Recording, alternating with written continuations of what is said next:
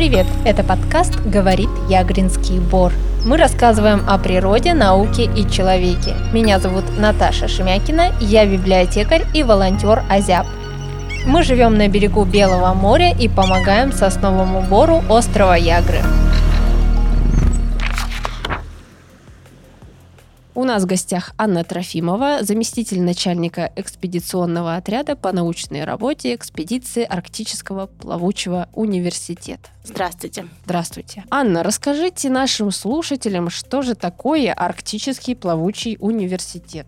Арктический плавучий университет – это уникальная научно-образовательная морская экспедиция. На борту научно-исследовательского судна «Профессор Молчанов» и либо научно-экспедиционного судна «Михаил Сулмов», во время которой молодые ученые, исследователи Арктики, получают знания и навыки в реальных условиях морей, а исследователи могут провести свои научные исследования на труднодоступных и удаленных территориях западного сектора Российской Арктики. Экспедиции у нас комплексные и включают в себя две части. Первая часть это практика, да, которая ходит у нас на островах. И вторая часть это образовательная компонента, то есть это цикл научно-популярных лекций для всех участников экспедиции на борту судна во время переходов. Образовательная лектория это очень важно, потому что все исследователи разные. У нас, в принципе, задействованы все сферы. Это и социальные сферы, и сфера общественного здоровья, и это гидрохимия, климатология, экология. Поэтому лекции у нас научно-популярные, чтобы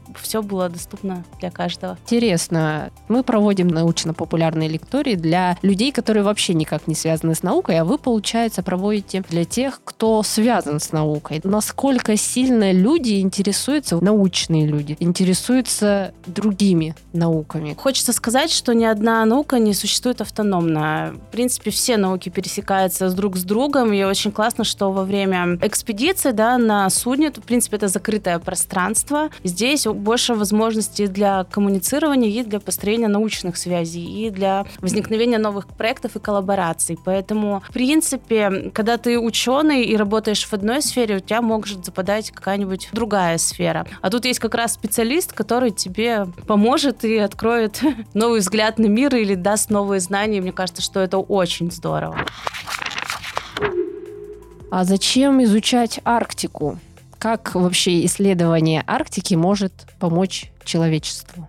Ну, вообще, исследованию Арктики последнее десятилетие уделяется особое внимание, учитывая экономическую, экологическую, социальную роль. Арктика сейчас достаточно хорошо развивается, и все больше и больше антропогенной нагрузки она на себе испытывает. Арктику по-другому еще называют кухня погоды, и все любые изменения, которые происходят в Арктике, очень явно там проявляются. В частности, допустим, это процесс, связанный с изменением климата, например, процессы таяния ледников, сокращения площади льда, либо проникновение более южных видов северной территории, там мы уже отмечаем. Хочется отметить, что в Арктике сейчас очень хорошо развивается судоходство, и развитие Севморпути является одним из приоритетных векторов экономики нашей страны, поэтому все больше и больше фокус ученых как раз направлен на Арктику. Арктику ведь изучает не только Россия, да? Еще другие страны? Ну, конечно, раньше существовал, допустим, ну, существует Арктический совет, объединяет ряд стран и стран-наблюдателей, и представителей коренных малочисленных народов, которые живут и обитают на данной территории. Очень много ученых изучают Арктику. Правда, мы не всегда об этом знаем. Особенно об этом знают те, кто сам изучает Арктику. Простому обывателю достаточно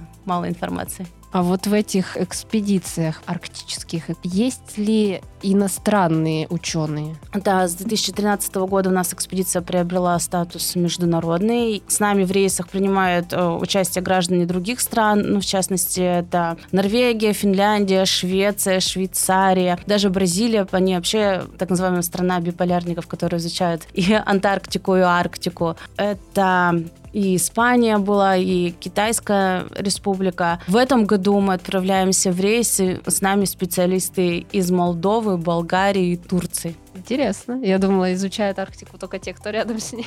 Ну, это, кстати, у меня такое же мнение было изначально. Где-то я читала про Антарктиду, наверное, что она никому не принадлежит. Арктика тоже никому не принадлежит. Ну, начнем с того, что Антарктида принято считать, что она континент мира, и на ней достаточно много научных баз, ну, mm-hmm. в частности, наши российские есть, но есть и чилийская, и индийская, по-моему, база не очень, да, специалисты по Антарктиде, mm-hmm. но Антарктида — это материк. Арктика — это ледяной покров, поэтому очень много споров идет о границах Арктики, а, существует там несколько критериев по определению границ, ну и сейчас, да, Россия хочет там доказать свое полное присутствие в арктическом пространстве, там связано с хребтом Ломоносова, mm-hmm. потому что все-таки Арктика — это кладезь ресурсов. Вы одна из тех, кто в 2012 году отправились в первое арктическое путешествие.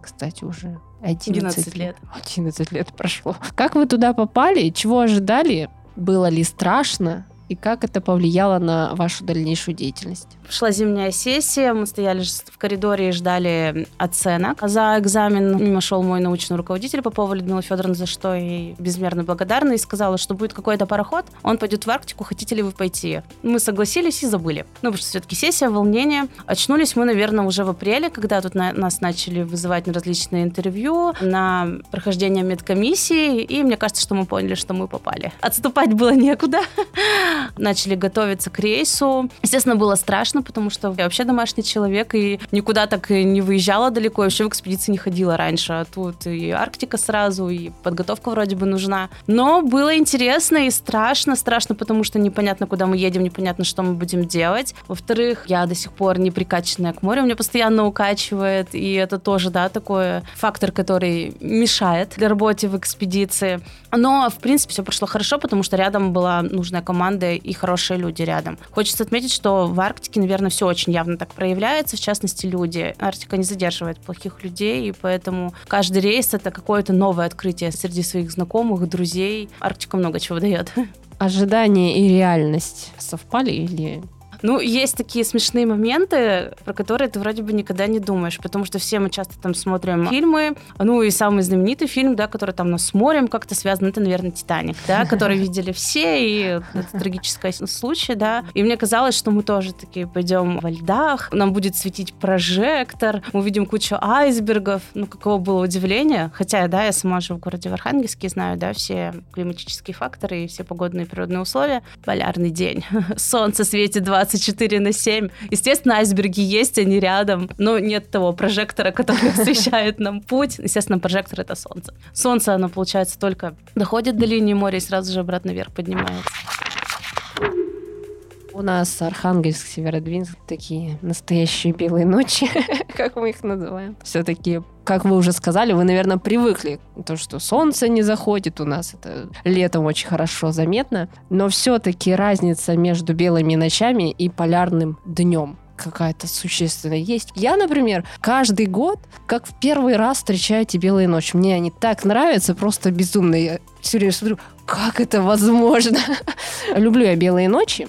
А вот полярный день, какие-то новые эмоции принес или все-таки это, ну, белый день, ну, солнце не заходит, ну и что, ну, мы ну, это тут, видели уже. Тут хочется отметить, что работа в экспедиции, она не 8-часовая, как принято считать наш рабочий день. Здесь работа 24 на 7, и в какой-то момент у тебя просто путается день с ночью. Ты уже не понимаешь, сколько времени. Чаще всего, да, часы там не электронные обычные, там, и сколько там, полночь, либо 12 дня. А так нет никаких отличий, но хочется, да, отметить, что мы все-таки люди, которые живем на севере, и север оказывает огромное влияние на наше здоровье и нашу адаптацию да, к северным условиям. И все-таки полярные полярные, ночь, полярный день, это не очень хорошо для человеческого организма. На севере вообще, мне кажется, живут только самые сильные, устойчивые, стрессоустойчивые люди, потому что это вообще тяжко тут, ну, конечно. С этим не поспоришь. Климат суровый для тех, кто хочет приехать в гости. Ну, в гости приехать это хорошо. В гости приехать это всегда хорошо. Да-да-да. Что вас удивило в вашей первой экспедиции? Что прямо какие-то эмоции вызвало? Эмоции, наверное, вызвала сама природа Арктики. Это вот кристальные чистые льды, это айсберги изумрудные, это красивая гладь моря, это прекрасная энергия той природы. Это то, когда гуляешь по берегу, допустим, там Новой Земли или Земли Франца Иосифа, и понимаешь, что здесь существует жизнь в камне, когда вроде бы казалось, здесь ничего не растет, но среди камней или какой-то там маленькой трещины пробивается цветок. Ну, часто это полярные маки, такие маленькие желтенькие цветочки, либо камни камни ломки фиолетовые. Из серии «Как же сильно хочется жизнь». Ну, еще находясь в Арктике, ты понимаешь, наверное, насколько мал человек, да, какая великая сила природы, и в то же время какое неверное решение, какой-то неправильный поступок может это все нарушить, навредить, и это окажет огромное влияние на все человечество.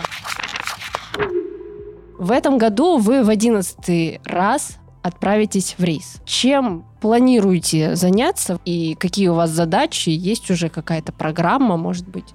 Да, действительно, 23 июня стартует наша экспедиция к берегам Новой Земли. Так как я научный руководитель экспедиции, то в рамках моих компетенций и функций это координирование деятельности ученых на борту для того, чтобы правильно функционировали лаборатории, правильно осуществлялся забор проб, то есть координация всей деятельности не только да, на борту судна, но и на берегу. В этом году у нас запланирован ряд крупных исследований, ну, в частности, есть и стандартное, это изучение гидрометеорологического режима Белого, Баренцева и Карского морей. В этом году у нас большой блок по адаптации человека к условиям севера, ну, в частности, к работе к вахтовым методам. Мы сами станем объектом исследования ученых. Именно на нас будут оценивать групповую динамику и адаптацию к рейсу. Также будут исследовать вариабельность сердечного ритма и давать рекомендации по тому, как правильно готовиться в рейс, как правильно подготовиться к вахтовой работе. У нас огромный блок по изучению историко-культурного культурного наследия Арктики, инвентаризации объектов, которые там находятся. Все мы понимаем, что территория Арктики удаленная, да, и тут труднодоступная, туда достаточно сложно попасть, и все равно там есть объекты, которые еще остались советского периода освоения Арктики.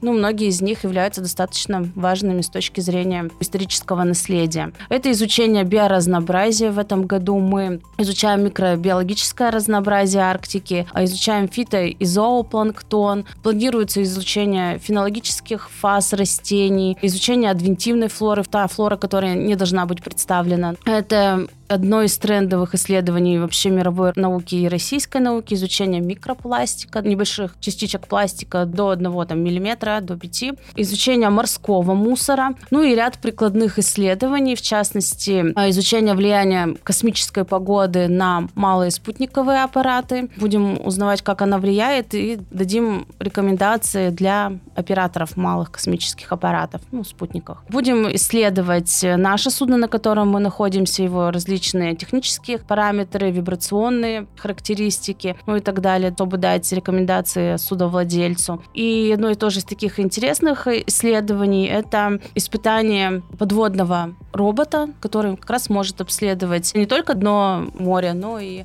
обследовать судно.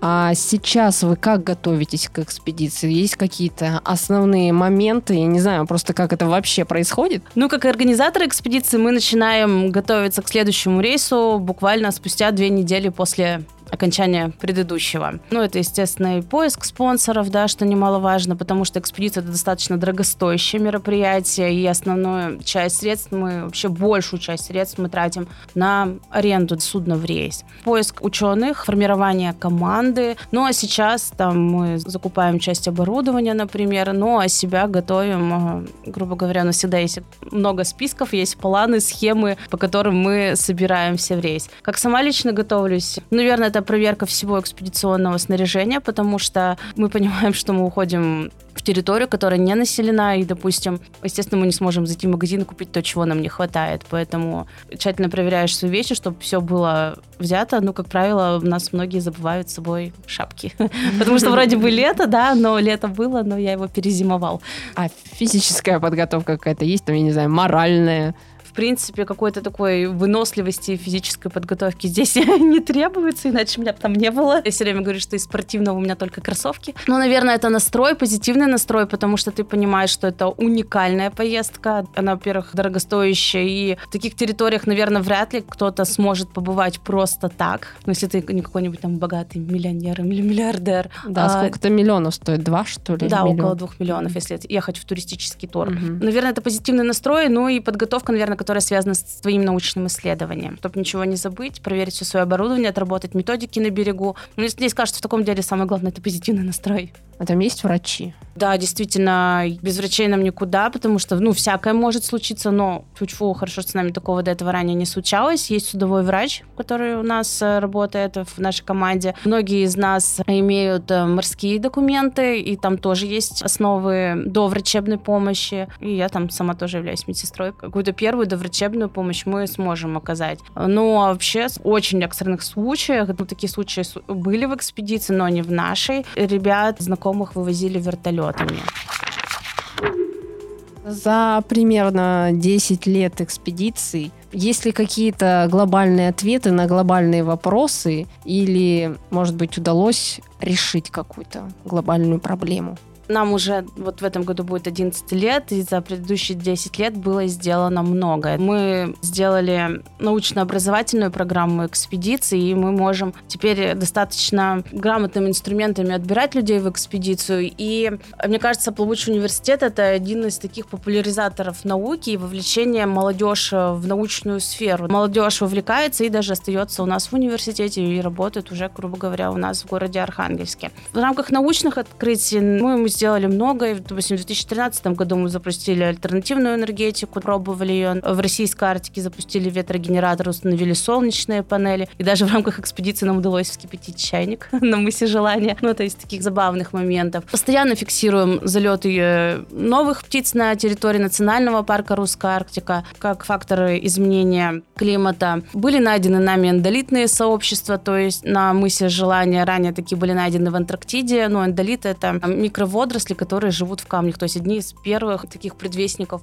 почвообразования. Мы доказали, что почвы даже еще в отсутствии вегетационного периода вносят вклад в эмиссию углекислого газа в атмосферу. Изучали мы трансграничные переносы загрязняющих веществ в Арктику, ну, в частности, стойкие органические загрязнители. Работали с коренными малочисленными народами и, в частности, продуктов питания, потому что они никак не регламентируются, и просматривали их по пищевой такой цепи питания, то есть э, сколько, допустим, содержится в рыбе, сколько там токсикантов содержится в человеке, да, тоже давали рекомендации по правильному приготовлению пищи. Но это на таких островах, как Колгуев и Вайгач, где проживают немцы. Исследуем э, влияние атлантической водной массы на Северный Ледовитый океан. Также изучаем микробиологические сообщества, которые сейчас считаю, что нами уже получена хорошая информация в рамках изучения антибиотикорезистентных штаммов микроорганизмов. Изучали эффект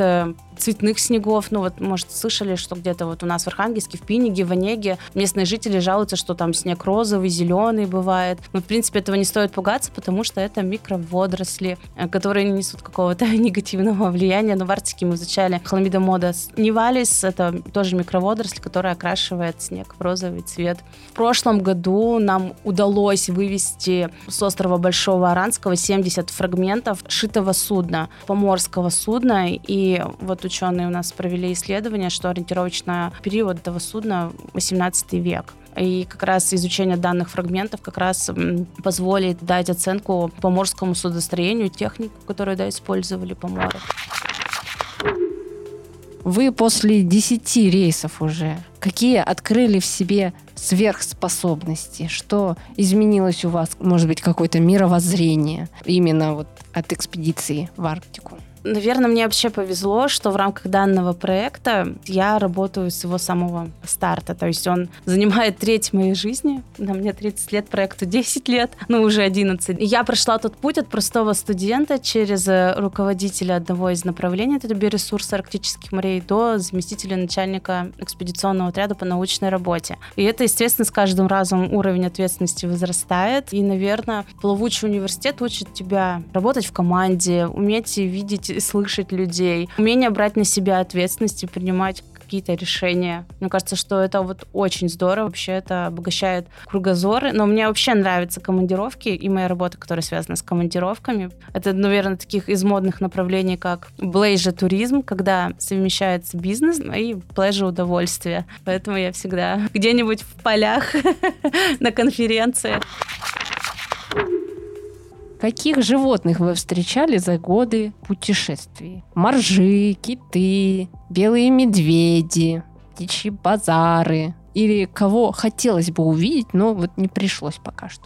А, ну, Арктика, она очень богата не только по флоре, но и по фауне. Естественно, мы встречаемся с белыми медведями, но лучше с ними не встречаться, потому что все-таки безопасность превыше всего, и когда мы видим а, белого медведя, у нас прекращаются высадки, хотя и с нами находятся инспектора национального парка Русская Арктика, которые как раз охраняют нас от этих белых медведей, ну, возможно, их от нас. Это и моржи, это и тюлени гренландские, также мы встречаем китов, много видов птиц, это в прошлом году нам удалось увидеть олушу, тупиков, да, хотя вроде бы тупики такой как символ Исландии, но тупики залетают в российскую Арктику. Наверное, моя самая большая мечта — это увидеть нарвалов. Хотя в 2021 году наши коллеги видели их, то есть они как раз занимались мониторингом, когда мы ходили в Арктику на Михаиле Сомове, и изучение нарвалов проводилось с помощью вертолетов, то есть проходил облет территории, и коллеги зафиксировали небольшую группу нарвалов. Наверное, это такая вот небольшая мечта. Ну и краснокнижных птиц мы тоже видели, в частности, белую чайку. Хотя ее очень сложно увидеть, потому что белая на белом.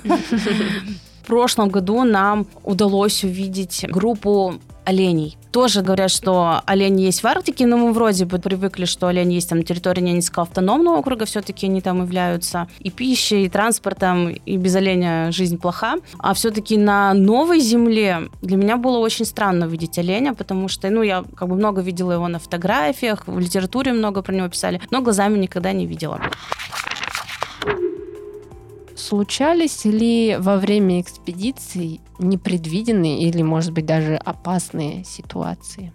Ну, экспедиция это всегда риск. Э, опасных ситуаций каких-то таких явных у нас не происходило, но бывали это штормовые условия, когда шторм был по 7 баллов. Естественно, когда там все у тебя в каюте летит и падает то, что не закреплено, и полегло большую часть экспедиции. А на берегах, да, наверное, нет, потому что все равно как-то ты немножко предусмотрителен и смотришь на шаг вперед. Но у нас, э, в принципе, мы подготовлены к высадкам. Помимо того, что нашу группу сопровождают инспектора, почти каждый участник участник группы у нас оснащен фальшфейером, сигналом охотника, и какие-то вот такие вот экстренных ситуаций удавалось избегать. Один раз у нас в рейсе сломался вертолет, его чинили 4 часа, и мы на долгое время зависли на берегу. Один раз нас э, накрыло туманом, и вертолет не мог вылететь тоже, пока не наладилась погода. Но вообще, как правило, капитан и члены экипажа судна следят за морем, чтобы там не разогналась волна, и нас могли бы забрать обратно на судно. Поэтому, как только мы получаем какие-то сигналы судна, мы сразу же на их остро реагируем, либо сворачиваем свои исследования, возвращаемся, либо еще остаемся на какой-то период. А вот часто там вообще шторма бывает? Это все зависит, допустим, от циклона, антициклона, также от рельефа и той части моря, в которой мы находимся. Ну, допустим, в Белом море очень часто бывают шторма, и там очень короткая волна. Ну, те, кто не прикачаны к морю, ну, это себе очень явно ощущают. А как вы, кстати, справляетесь с э, укачиванием? Как говорит наш судовой доктор, что от тошнотки помогает работка. Ну, на самом да, на самом деле ходить, ну, кому-то помогает там медикаментозная терапия, таблеточки, а кому-то просто нужно двигаться. Но ты еще понимаешь, да, что у тебя особо нет времени лежать, потому что, еще раз повторю, что экспедиция — это работа 24 на 7, а чаще всего она вахтовая. Ну, если ты пролежишь, значит, твою смену должен стоять твой напарник. А напарник не может работать 24 часа. Поэтому, когда вот я работала в первой экспедиции, ты выходишь ходишь и работаешь, но это тебя, наверное, укрепляет. Помимо научных экспедиций есть туристические. Мы уже говорили, что есть предложения за 2 миллиона, может быть, там где-то около плюс-минус. Могут ли к научной экспедиции присоединиться туристы? Или вы вообще не берете туда Вообще мы не, стараемся не брать туристов, потому что мы все-таки зацелены на научную работу и научно-образовательную. Потому что все-таки есть фирмы, которые как раз занимаются туристическим потоком в Арктику, и в частности, благодаря компании Росатом на ледоколах туристы около трех-четырех ледоколов в летний период отправляются к Северному полюсу с города Мурманск. Интересно, и вообще много туристов там туда? Ну, как правило, все ледоколы, все места проданы. Да.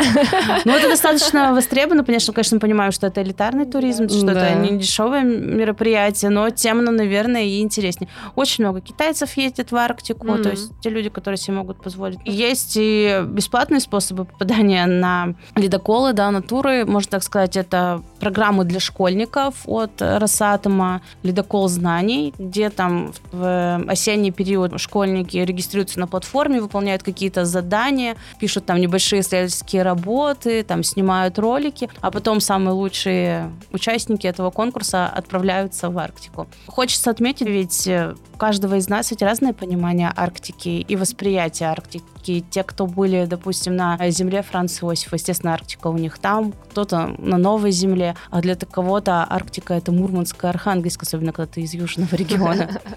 Везет школьникам нынче. Ну, вообще, сейчас для молодежи есть очень много интересных программ, и, Да. наверное, я скажу, что не упускайте свои возможности. Туристы, они как-то влияют на природу, может? Как-то негативно, я имею в виду. В Арктике есть такое правило для туристов, все, что привез, увози с собой. Все-таки это посещение территории, особо охраняемой природной территории, на которой есть свои правила и регламенты поведения. Естественно, там нет никаких костров, ходим только по определенной траектории, то есть там это дорожки, вымощенные булыжником, никуда не разбредаемся. Там очень продумано классно. Инфраструктура парка, что там проводится небольшая экскурсия, там местные развлечения типа чая из самовара, ну там работает полярная станция. Объекты так туристической привлекательности как-то вместе сосредоточены, поэтому как такового воздействия нет. Ну, конечно, каждому хочется увести какой-то камушек на память. Ну, в частности, если ты находишься, допустим, на острове Чампы, как рассказывали коллеги, что они там прям проверяют карманы, капюшоны, чтобы оттуда ничего не вывозилось. Потому что если каждый возьмет по маленькому камушку, то потом уже впоследствии ничего не останется. В этом, кстати, есть такой тоже аналог. Допустим, в Владивостоке есть бухта стеклянная, где вместо песка там просто раньше был стеклянная фабрика либо завод. Потом все это стекло бросили, море окатало, и получается вместо песка там стали такие небольшие кусочки стекла. И вот приезжают китайцы и просто там, не знаю, лопатой выгребают эти кусочки стекла и говорят, что этот пляж скоро, ну, его просто всего разберут и, и не будет таким он уже привлекательным. Кажется, в 2013 году в рамках уборки земли Франца Иосифа в Архангельск были привезены несколько старых ржавых 200-литровых бочек из-под топлива, которые команда сборной Тайболы превратила в скульптуру «Нарвал», вырывающийся из воды. Это был совместный культурный проект с Национальным парком «Русская Арктика». Знаете ли вы о заметных культурных проектах, которые были реализованы на земле Франции Иосифа или на Шпицбергене за последние 10-20 лет, ну, может быть, какой-то другой временной промежуток. И вообще нужны ли такие культурные проекты там, на заповедных территориях? Ну, мне кажется, что очень здорово, что все-таки этот металлолом был вывезен из Арктики и здесь был представлен как арт-объект. Это обращает внимание граждан на проблему загрязнения Арктики, проблему мусора в Арктике. И мне кажется, что такие мероприятия делают для большинства людей Арктику ближе. То есть, когда, допустим, тот объект, который был там, его привезли сюда и нам показали. Каких-то таких явных проектов для общественного пространства на территории земли Франца Иосифа я не слышала. Наверное, все, что проводится, все-таки делается для широкой публики и делается здесь, на берегу. Ну, мне кажется, что вот одних из таких общественных проектов, которые популяризируют охрану природы, либо защиту окружающей среды, ну, наверное, как раз работа сборной Тайбулы, в частности, деревянные скульптуры, композиции. Ну, вообще много там путешествовала по северу и видела их работы и в других городах, и даже в странах других, в частности, Норвегии. Мне кажется, что ребята делают огромную работу, ну, даже в частности по сохранению вот здесь вот Ягринского бора. Очень классно у них ведется и группа ВКонтакте, и научно-популярная работа. Еще очень здорово, что есть лектории, когда любой желающий может там прийти и посетить их. Ну, вот часто и про птицы, про климат, и про песчаные дюны, и про сосны, которые здесь тоже находятся. Да, кстати, наш подкаст это тоже в рамках проекта ребят Тайбл Азиап 2.0. И Я, кстати, тоже провожу в библиотеке научпоп лекторий, который называется Либрариум. Приглашаю туда разных людей и ученых в том числе. Мы тоже, в общем, стараемся науку как можем популяризировать. Как вы думаете, ученый это востребованная профессия сегодня? Хотелось бы, чтобы она была востребована, да, но мы все понимаем, ту финансовую сторону, за которой это все стоит. А мне кажется, ученый это такое, как что-то из души должно быть. То есть, э, мне кажется, что ученый это изначально не про деньги. А, энтузиазм. А, да, энтузиазм. А потом это, наверное, все приходит к тебе. Когда ты вовлечен, когда ты еще вовлекаешь за собой людей, у вас там есть какая-то группа, коллаборация, кооперация, и только тогда, наверное, какой-то приходит профит. А изначально это все как-то так, по велению души. Часто на севере организуют специальные туры за северными сияниями. Правда ли, что чем ближе к Северному полюсу, тем сияние ярче и сильнее? Да, действительно, такие туры существуют, но в частности в этом славится Кольский полуостров, да, они даже строят специальные купольные отели за наблюдением за северным сиянием. Очень популярен этот туризм у граждан Китая, потому что кто-то когда-то давно сказал, что человек, рожденный под северным сиянием, будет счастливым на всю жизнь. Они ездят в Норвегию и Финляндию. Ну, кстати, стоит отметить, что северное сияние у нас сейчас стало очень хорошо видно, то есть это электромагнитное излучение, которое происходит в небе, и тоже, как какие газы попадают в этот спектр, зависит там яркость и цвет северного сияния. Вот здесь в Северодвинске тоже хорошо видно, особенно когда засвета нет, допустим, на Ягр. Ну и у нас в Архангельске тоже. Самое смешное, что столько времени живу на севере, и ни разу я не видела северное сияние. Ни разу. Ну как же так? Ну на самом деле есть даже группа ВКонтакте, называется Аврора Хантинг, то есть там охота за Аврора, да, северное сияние Аврора Бориалис. Да, да, есть да. люди, которые отслеживают геофизику, физики как раз вот эти вот электромагнитные излучения и сообщают всему городу, мол, сегодня смотрите в окно. Ну, как-то вот не сложилось у нас. Ну, хотя в древнее время наши там те же самые поморы, они очень сильно боялись северное сияние, называли там сполохи или сполохи, и это считалось достаточно опасно, и, в принципе, никуда в это время из дома не выходили. А в Арктике-то там вообще бывает северное сияние? Ну, вы же ходите Ну, мы ходим в летний период, у нас не видно ни звезд, ни северного сияния, а те ребята, которые находятся на полярных станциях, на территории Национального парка Русская Арктика, есть полярная станция на опорный пункт Национального парка Русская Арктика, там круглогодично, да, ведется наблюдение, и, естественно, в зимний период там Сверкает. Сверкает, да. Класс. Работаете ли вы с юнатами? Конкретно с юнатами не работаем, но мы работаем со школьниками, с детьми, проводим лектории у нас в Архангельске. У нас есть представительство национального парка в университете. У нас есть музей природы Арктики, где мы проводим тоже и экскурсии, какие-то практические работы. Вот сейчас в Северном морском музее есть э, выставка Арктического плавучего университета «Наука во льдах», где как раз представлены наши фотографии. Это и флора, и фауна, будни экспедиционные, представлены часть объектов объектов, которые мы находим на территории национального парка Русская Арктика. Это там и череп белого медведя, и ус кита, морские ракообразные, морские ежи, моллюски. То есть как раз детям это будет очень интересно. В рейсы, к сожалению, мы не можем взять школьников, потому что все-таки экспедиция это 18+, потому что к школьнику нужно еще брать, каждому школьнику нужно брать сопровождающего, а мы себе это позволить, сожалению, не можем. Школьники — это совершенно другое министерство, то есть Министерство просвещения, а мы относимся к Министерству науки и высшего образования. Поэтому все переходите в категорию 18+. В эфире рубрика «Энциклопедия Ягринского бора». Мы — Юната Азяб, ее авторы и ведущие. На территории Ягринского бора можно встретить представителей удивительных северных орхидей, как минимум пять популяций орхидных любки двулистной и пальчатокоренника фукса. Для Архангельской области и для северной части России в целом орхидные не являются распространенными растениями, так как для большинства видов этого семейства условия жизни здесь слишком суровы. Представьте, что можно встретить орхидеи не в тропическом лесу или магазине цветов, а на прогулке в Ягоринском бару.